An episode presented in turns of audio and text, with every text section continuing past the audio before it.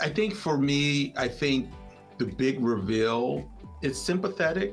You feel sorry for the mom, but then there's this level of determinism that you mm. respect her because of that determinism, that because she was so headstrong that she, her daughter is going to be next to her rock, that church, and how for the school being close to that church, that juxtaposition creates a sort of safety net, a sort of an upliftment, if you will. Hi, everyone. Hey. Welcome to Bookish. I'm Kofi. I'm here with I'm my Laura. pals and Sylvia. Sylvia. Laura introduced herself, and Sylvia just waited for the introduction. I know. That, that threw me off a bit. I was like, are we introducing ourselves? I didn't know what we're doing. Yeah, it's okay. All right. It's a casual book club, so there are no rules here. Today, we are going to be talking about a particular short story out of one of my favorite writers, Edward P. Jones. Edward P. Jones won the, I think, two thousand three Pulitzer Prize for Fiction for his novel, The Known World. But in nineteen ninety-two, his first book was a collection of short stories centering around African-American working class in Washington, D C, where he, he was born. And that book was called Lost in the City. He also wrote another book of collection short stories that came out in two thousand six. And I believe it was a finalist for the PEN Faulkner Award. So one of the things about my introduction into Edward P. Jones was while I was in undergrad at the University of District of Columbia, I was in a, I think it was English two twelve. It was a, a professor named Frazier O'Leary. And that's significant because Frazier O'Leary was, and I think he may still be, but I'm not one hundred percent sure, a teacher at Cordozo, which is a high school in Washington, D C. It's also the same high school that Edward P. Jones graduated from. Professor O'Leary took our class to actually hear Jones at a reading. And, you know, I got a chance to ask him a question that I ask a lot of writers that I meet, you know, what's the, the secret to becoming a good writer? And as he was signing my book, you know, he made it out to me and he said, the only rule is to read and write and read and write. Good luck, Edward P. Jones, ten eighteen nineteen ninety-four. So it was my first real introduction into a collection of interconnected stories. This spearheaded my reading of James Alan McPherson's Elbow Room and many other stories afterwards. And so the story we're going to talk about is the second story out of Lost in the City, and it's called The First Day. And the thing that really, really resonated with me on this story was the first sentence, and I wanted to read the first sentence. The paragraph, it's the opening paragraph, has a lot in it. But it was this first sentence, and there were a couple other sentences when I remember reading it the first time that really, really struck me. And again, it's called The First Day. On an otherwise unremarkable September morning, long before I learned to be ashamed of my mother, she takes my hand and we set off down to Jersey Avenue to begin my very first day of school. And that is the part where it says, long before I learned to be ashamed of my mother, that stands out for obvious reasons. And there's a, another sentence within this paragraph that she's talking about how her mom has worked really hard to get her primmed and proper. And she says, behind my ears, my mother, to stop my whining, has dabbed the stingiest bit of her gardenia perfume, the last present my father gave her before he disappeared into memory. And then this last sentence, and this is all in the first paragraph. My shoes were my greatest joy, black patent leather miracles. And when one is nicked at the toe later that morning in class, my heart will break.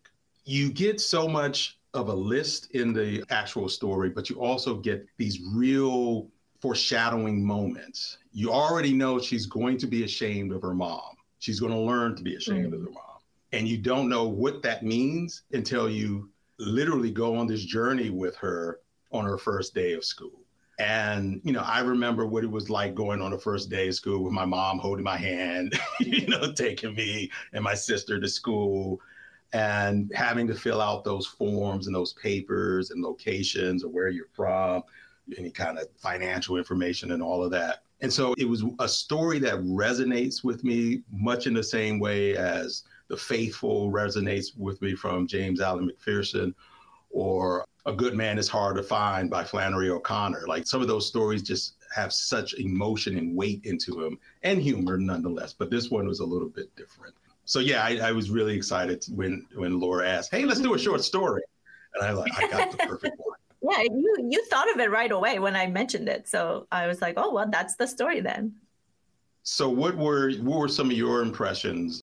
I do want to just comment on that sentence, that first sentence. And for me, so I quickly, as I started reading, I quickly realized that I really wanted to slow down with each word, because I could tell each word, each phrase, each sentence was drawing this very, very vivid picture, right? There's a lot of color, lots of details, and I could I- imagine this narrator, the appearance and where they are. But for me, you know, in that first sentence, when she says, long before I learned to be ashamed. And I think there's a, that's a very specific way to write that, to convey that, learn to be ashamed, not that you became ashamed or that you mm-hmm. would be ashamed, but there's like a process of learning, and that's heartbreaking. I mean, and then it ties back to My Heart Will Break at the end with the, about the shoes, but I kept hanging on to that word, like learned to be ashamed. Yes. And that made it sadder. Like, yeah, it points to the becoming ashamed, right? Yeah, I agree with what you're saying, Laura, about all of it, but the pacing of that first sentence to wanting to read it fast, because I'm a, you know, I, I tend to read pretty quickly, and he slows you down immediately in that sentence. And like, you know, for any students who might be listening, grammar, right? Grammar lesson, right? The idea that, you know, on an otherwise unremarkable September morning, that sentence is starting off really fast. And then mm-hmm. he pauses you with that that parenthetical comma usage, right? With a big piece of information right at the get-go that, for all the reasons you mentioned, Laura. Well, and so it's making you stop both like as you're reading, but also cognitively as you're like reflecting and thinking about all that that is meaning. And then to your point, Kofi, you know, in between all of the details in that very first opening paragraph of the story, you know, the characters, a little bit of the characters, formative, past, present, and future. And yes. that's a lot to do in one paragraph and to do it skillfully. Mm-hmm. And he does it with three details, really. You learn about a little mm-hmm. bit about the mother, the father, right? And something about the character who we're hearing from. And I also thought it was kind of brilliant that he writes it in the present tense, which I feel like I don't see as often when I'm reading fiction. I do see it t- from time to time. It's not that it's uncommon. It, it's pretty common, but I don't know. It's it, most of the time I think I'm reading fiction that's written in the past tense. And so the fact that he's using future, calling into the future and also the past in it, I think it's just so well done. It was like so, just so really masterful. And it's so short. This, it reminded me of this conversation that we had in an Asian lit colloquium. I don't know if you were there, Laura. We were reading a novella and we we're talking about the short form and how difficult it is and how masterful you have to be at writing so much in such a short time. So it's such a short space. And so I really appreciated seeing all of what he was able to do in this short space. And actually, Kofi, I'm after reading this, I was like, you know what? I'm going to have my creative writing students read this because it's such a great model yeah. of like using all of these tools and techniques to do a lot in without having to over explain or, you know, be super expositional in your writing, and still the emotional punch. You know, for those of you who are wondering, what do they text about?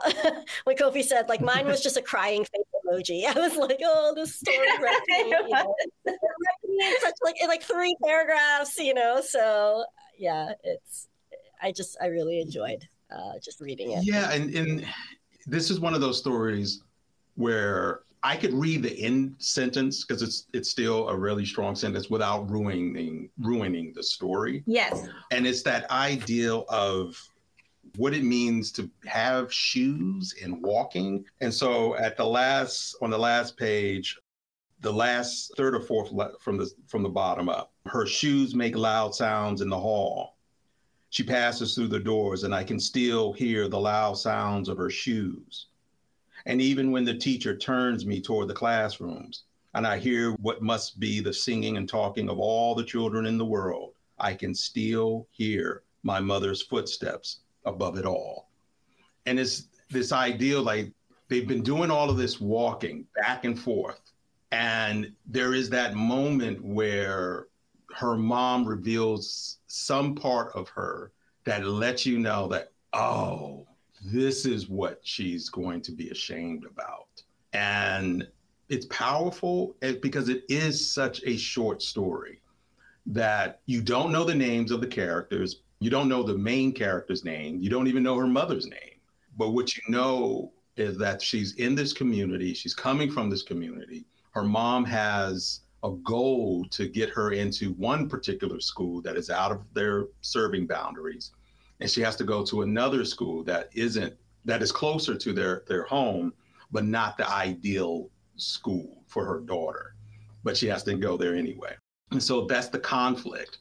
But then you have that climactic moment where she's engaging another parent. And there's this reveal. There's the, the look that she gives the daughter that is unfamiliar.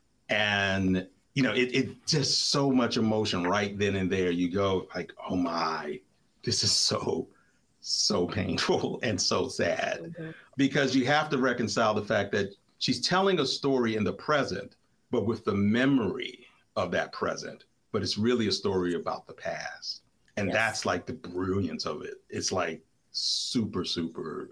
Yeah, I, I, I've read oh. this story a bunch of times. Uh, talking about grammar, Sylvia, that last sentence that Kofi you just read, you know, when she says, I can still hear my mother's footsteps above it all. It's the I can still as in in the moment in that classroom at that age, but also now, right? I can still. Yes. And that's the beauty of that present tense expression, that in the moment that it was it is happening, but also continues to happen and never stops. And I, I mean, I mean, I could like hear it in my own ear as I was reading it, right? The ringing of the steps going down the hall and what mother must have been feeling as she's walking away, leaving her, you know, child in the school that she didn't even want and having revealed a secret about herself, right? And you're right. I think the moment of that reveal, that brief exchange, the look is so critical that she looks at her daughter and then looks away. Like that broke my heart immediately as I read the sentences. I was like, oh, I see what's happening. Oh, it's so good. It's so good. And it's so deceptively simple, but that's the mastery behind it, I think, is that like everything you you just pointed out, a perfect example of it, you know, that I think when people read this, you know, I think sometimes readers can take for granted how much work and technique must have gone into this very short story to make it work out this way. And maybe, it, I mean, maybe it was one of those mythical one-off stories that just kind of fell into place. But no, you can kind of tell like the decisions and the choices are, you know, intentional and they are, you know, thought through, and it's skill, you know, that has just been honed over time. Yeah. But it looks so simple, you know, and the impact it's making is so huge. So I really appreciate stories like that. And, you know, I, mm. I really felt inspired by this one in terms of like the writing portion of it.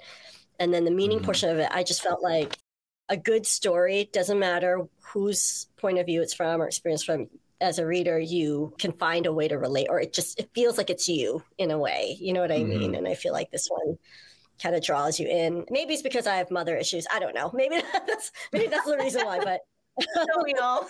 Like, what, don't we all? Like the first part, when I learned to be ashamed of my mother, it's like, mm, oh no, I don't know if I'm ready for this, but you know, like it's, it's definitely, it's like just jabs you and then it turns the knife right there.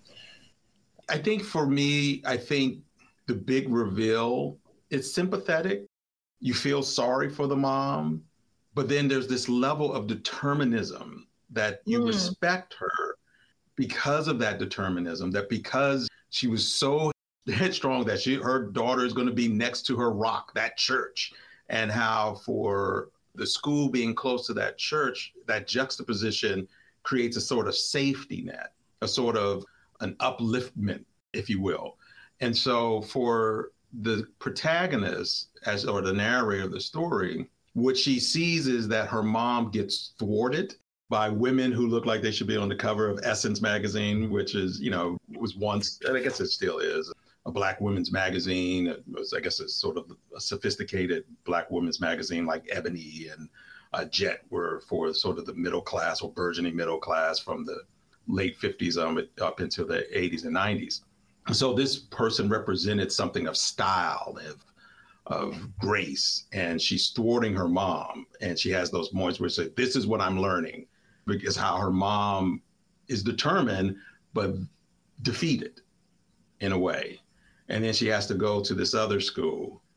And then, you know, you get that moment, and it's such a powerful moment. But yeah, all those stories are really good, but this one really stuck with me. Can I just read that sentence I think you're referring to, because sure. I loved it. And she uses this construction, right? This is my mother, colon.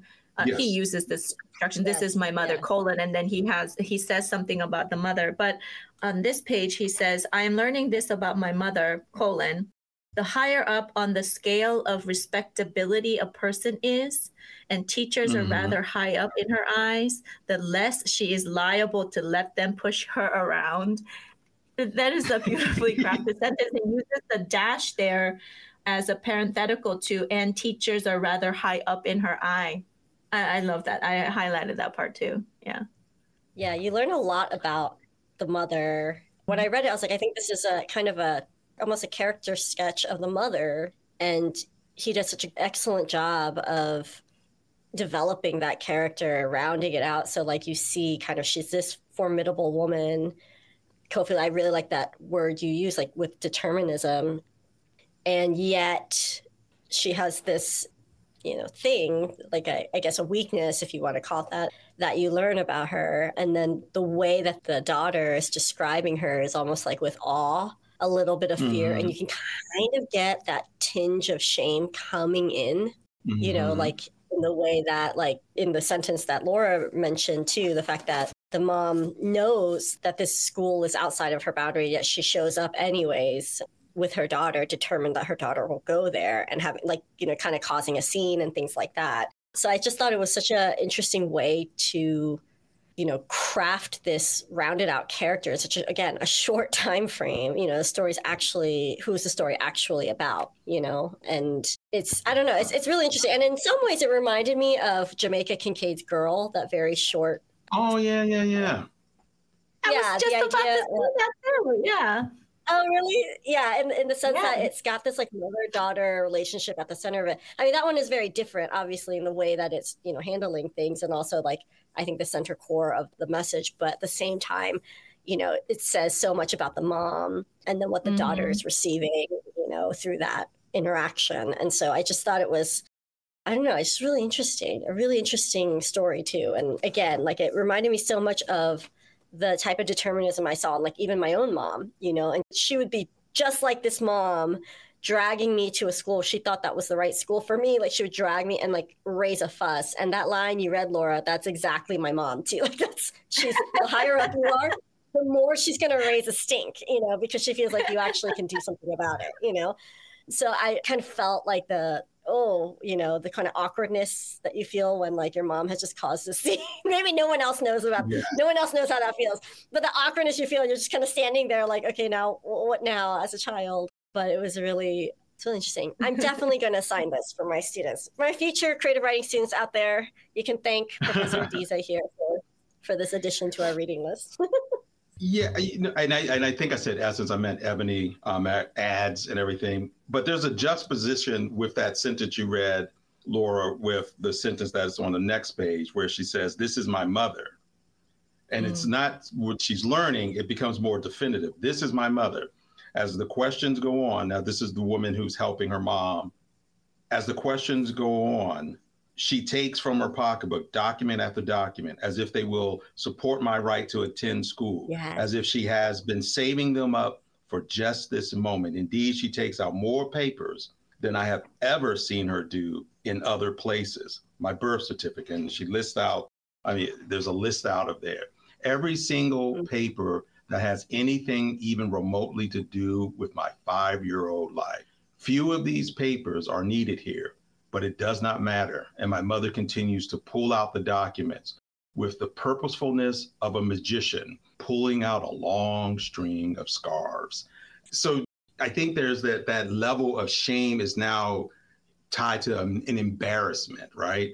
Mm-hmm. So her mom has been very determined in one instance, and now is kind of just just throwing, like just pulling out things a- after another, after another, all in an attempt to, you know, answer form questions that she doesn't have the right ability yeah. to do.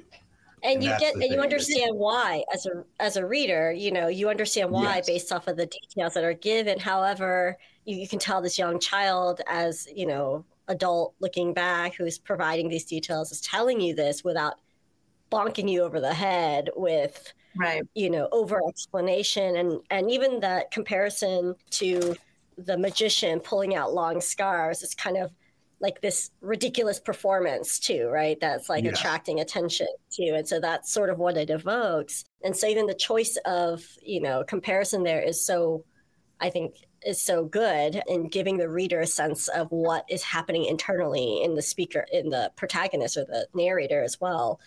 So I loved that particular piece, the document and the determination, and you understand why it's so important to the mom. But the right. little girl is sort of just being enacted upon and, like, you know, watching all of this with some. Right. But then there's and also there's no... some admiration tinged into that too. It's not just embarrassment, uh-huh. I would say, like, at the end, it's like this sort of, as the adult looking back, mm-hmm. it also reminds me of the Hayden poem, you know, what did I know? What did I know of love's yeah. austere and lonely offices? Oh, Those Winter Sundays. Mm-hmm. Yeah, the idea that love looks different to you as an adult when you look back than it did as a child, yeah. and you didn't understand some of these motivations from your parents. But yeah, yeah, and, You're and mentioning you know, all of, all of my favorites, and I think all of those. The beauty of all of them is the compactness of right those few words in the Hayden poem and the few words mm-hmm. in "Girl" by Kincaid, and how compact it is. I think the Kincaid story is actually one long sentence with lots of commas and semicolons and colons, right? And it's just mm. one paragraph. And this story is obviously much longer than that, but even, even so, it's a very short story. But what we get is the sense of how today, this day, is going to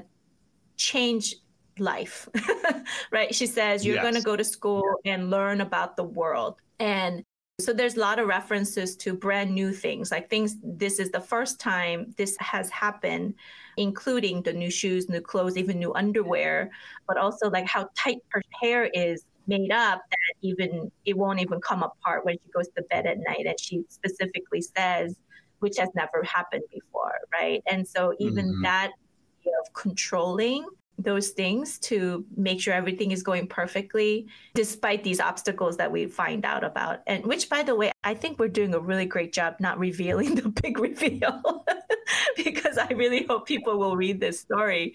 But I just, the impresses me the weight of this day being communicated yeah. in this story, how important this day is to mom. And that's the heartbreaking part, you know? Yeah, when I, I've used this story in our composition course here, and I always ask the students, so what does the first day actually apply to? What does it actually mean? Whose first mm. day is it really? Mm. And what is being revealed on that first day? You know, is it really about the education, or is it about the idea of education? And so that's how I try to use it, but ultimately, it's probably more about the idea of what family and relationships are. And this first day for the narrator could be looked at, and from one lens, I guess, as when she finds out something about her mom that she never knew before. And mm-hmm. that, what she learns, we never really know how it plays out in the future. But what we do know is that the significance of that day is still lingering, because that's the footsteps that is above it yes. all, that that, yes. that memory. And I think that that's an amazing aspect of the story, that it you just, there's a reason why this guy won the Pulitzer. Just, it wasn't just happenstance, you know, he's really, really good. I think we're almost out of time now and have to, I can't believe how quickly thirty minutes has gone up. But I did want to share that Edward P. Jones did come to Columbia to read twice in the past, at least that I know of, through Howard County Poetry and Literature Society. He visited in ninety-four and then in two thousand five. And if anyone is interested, if you look up, uh, go to YouTube and look up The Writing Life, there is an interview that he did with Ethelbert E. Ethelbert Miller, and he talks about the stories from this collection as well as The Known World. And he talks about his mom right at the beginning of that interview. And it's really, really good interview. So I want to thank you for listening. Thank you, Kofi, for introducing us to the story. I loved oh, it wow. so much. So listeners, please look us up on dragon digital radio dot podbean dot com. You can, I think, also look for us on Spotify. And of course, we're on Facebook. Look us up at uh, Bookish, a casual book club. What I'll do is I'll link the video to the interview on there and see if I can find a digital copy of the story or something like that and link it there if anyone is interested in reading the story. Thanks, everybody. Thanks, see you, Thanks, you guys. See you next time. Connect with us. We are Dragon Digital Radio.